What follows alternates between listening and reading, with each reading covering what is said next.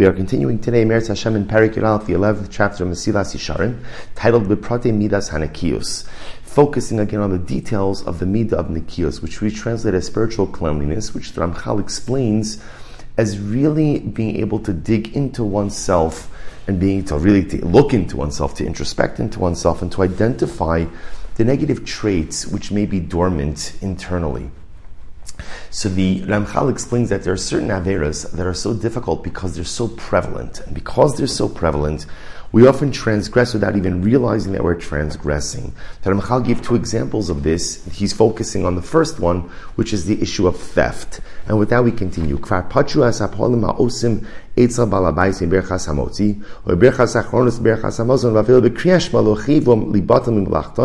Kvar pachu as apolim ha'osim etzel balabais in berchas hamotzi, or berchas achronis berchas hamozon, vavil bekriyash malochivom libatam imlachton, el beparsha rishon bilvad. Kavachomer b'menoshel kavachomer ledivei harashos. Oh, excuse me, harashos, sorry. Shekol skir yom asr bohen shalavata mimalachto shal balabais. He gives an example, the Ramchal is giving examples how we transgress the issue of, or the prohibition of theft without even realizing that we've transgressed. He gives an example here. Let's say someone is employed by someone else. So the worker, the employee, the halacha is that the employee is potter from all brachas interesting halacha. Again, how this plays out contemporarily is a little bit different, but Lamay Lamaisa that Ramchal is explaining that technically speaking, the worker is exempt from all brachas. The only exception is the first pasuk of Shema, Kabbalas Omach and that the person should recite the first pasuk of Shema. What's the point of this? The point of this is that if you're working for someone, you're on their clock. Right, you're on the clock.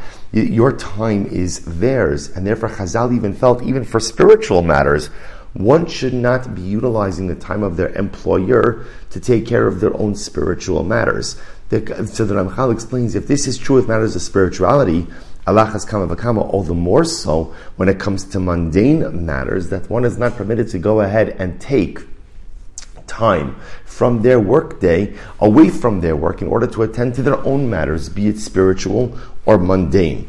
And if one does so, in other words, one takes time from their employment to take care of their own matters, either mundane or spiritual, ultimately this is an act of theft.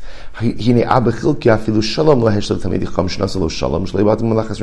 Gemara tells us about Abichilkia. Abichilkia was the son of Choni HaMe'agel, that the Gemara talks about that he was a day laborer, and even when great Rabbanim came to approach him, he wouldn't even greet them during his workday, so as not to take away time from his employers, from his, not to take away time from his job. V'Yakov Avinu Alav Hashem Mevar B'Fiv Omra Yisi Bayom Achalani Chorev V'Kerach Balayla V'Titor Shnasim Einai. So again, Yaakov Avinu writes when talking about again his employment in Lavan, how much time he gave to Lavan. Now Yaakov went above and beyond, but the Ramchal is using this as a model that when one is employed by someone else, how much care and concern they have to take not to abuse the time that they are on the clock. He goes on, o betel mimenu, o kiyasku. So what should we say? In other words, the Ramchal says, you see from here, Yaakov Avinu his way, abachilke, not even greeting, Chazal telling you that you're potter from brachas, or again, not being able to perform your own spiritual needs while on the job. So again, the Ramchal says, sometimes this becomes quite an indictment for those of us who find ourselves in the employ of others and yet take liberties during our time of employment. So it calls like this, if one works for someone else, literally they're hired by someone else to perform some task,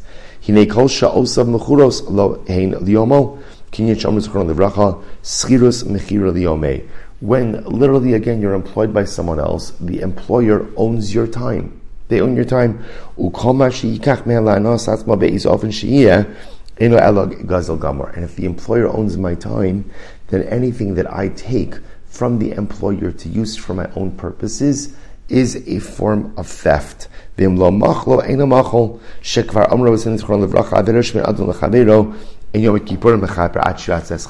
problem is if you steal from someone, that act of theft is not forgiven unless, of course, the actual you know, the actual party who you stole from forgives.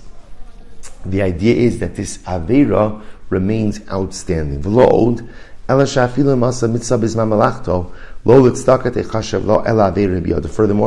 if you use the time that you're employed by someone to do a mitzvah, not only is it not considered a mitzvah, but chas shalom it could be considered an avera.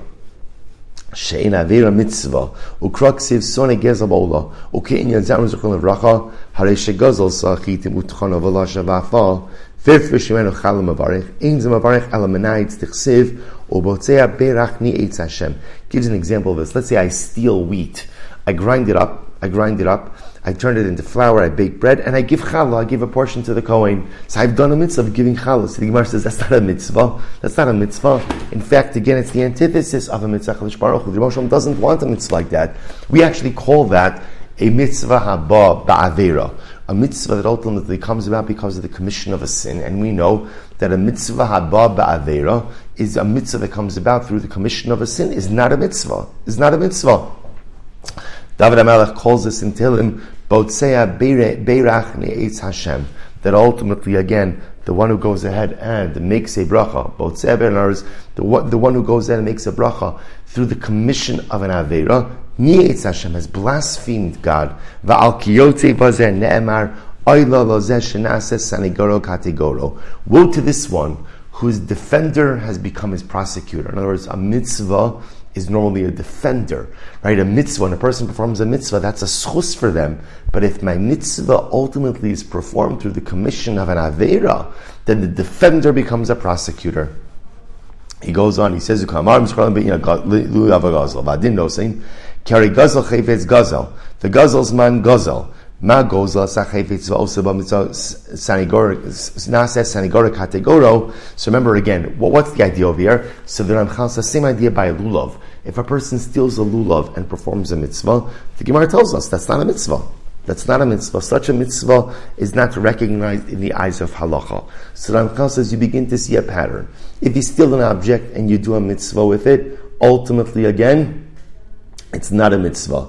You go ahead and you steal, right? Gezel's man is also called gezel. Stealing time is also called theft. So if stealing an object and doing a mitzvah with it is not considered to be a mitzvah, af gozel es hazman va'ose mitzvah nasa sanigora kategoro. The same idea applies over here as well, which is if a person steals time, going back to the example of the employer, person steals time from his employer to do a mitzvah, such a mitzvah ultimately again is not considered to be halachically relevant or significant. So again, the Ramchal highlighting this idea, remember, just to understand, what he's focusing on over here is to show how there are certain things that we transgress so freely without even realizing that we are transgressing. Theft is one of those examples where again, person could be on the job and it take a few minutes to say a bracha, I take a few minutes to learn a Mishnah, seems so beautiful. It's not. Because your time ultimately again is owned by someone else. Now, of course, the bigger picture in all of this is this is where the midah of nikios comes in. Because sometimes the midah of nikios is identifying those things that I'm doing that I don't even realize are problematic. And I, first of all, identifying that they're problematic and then going in and finding a way to root them out. So we'll stop over here for today. We're not finished. We're still going to spend a little bit more time in Gezel, but we'll stop here for today. Wishing everyone a wonderful day in Shkoyach.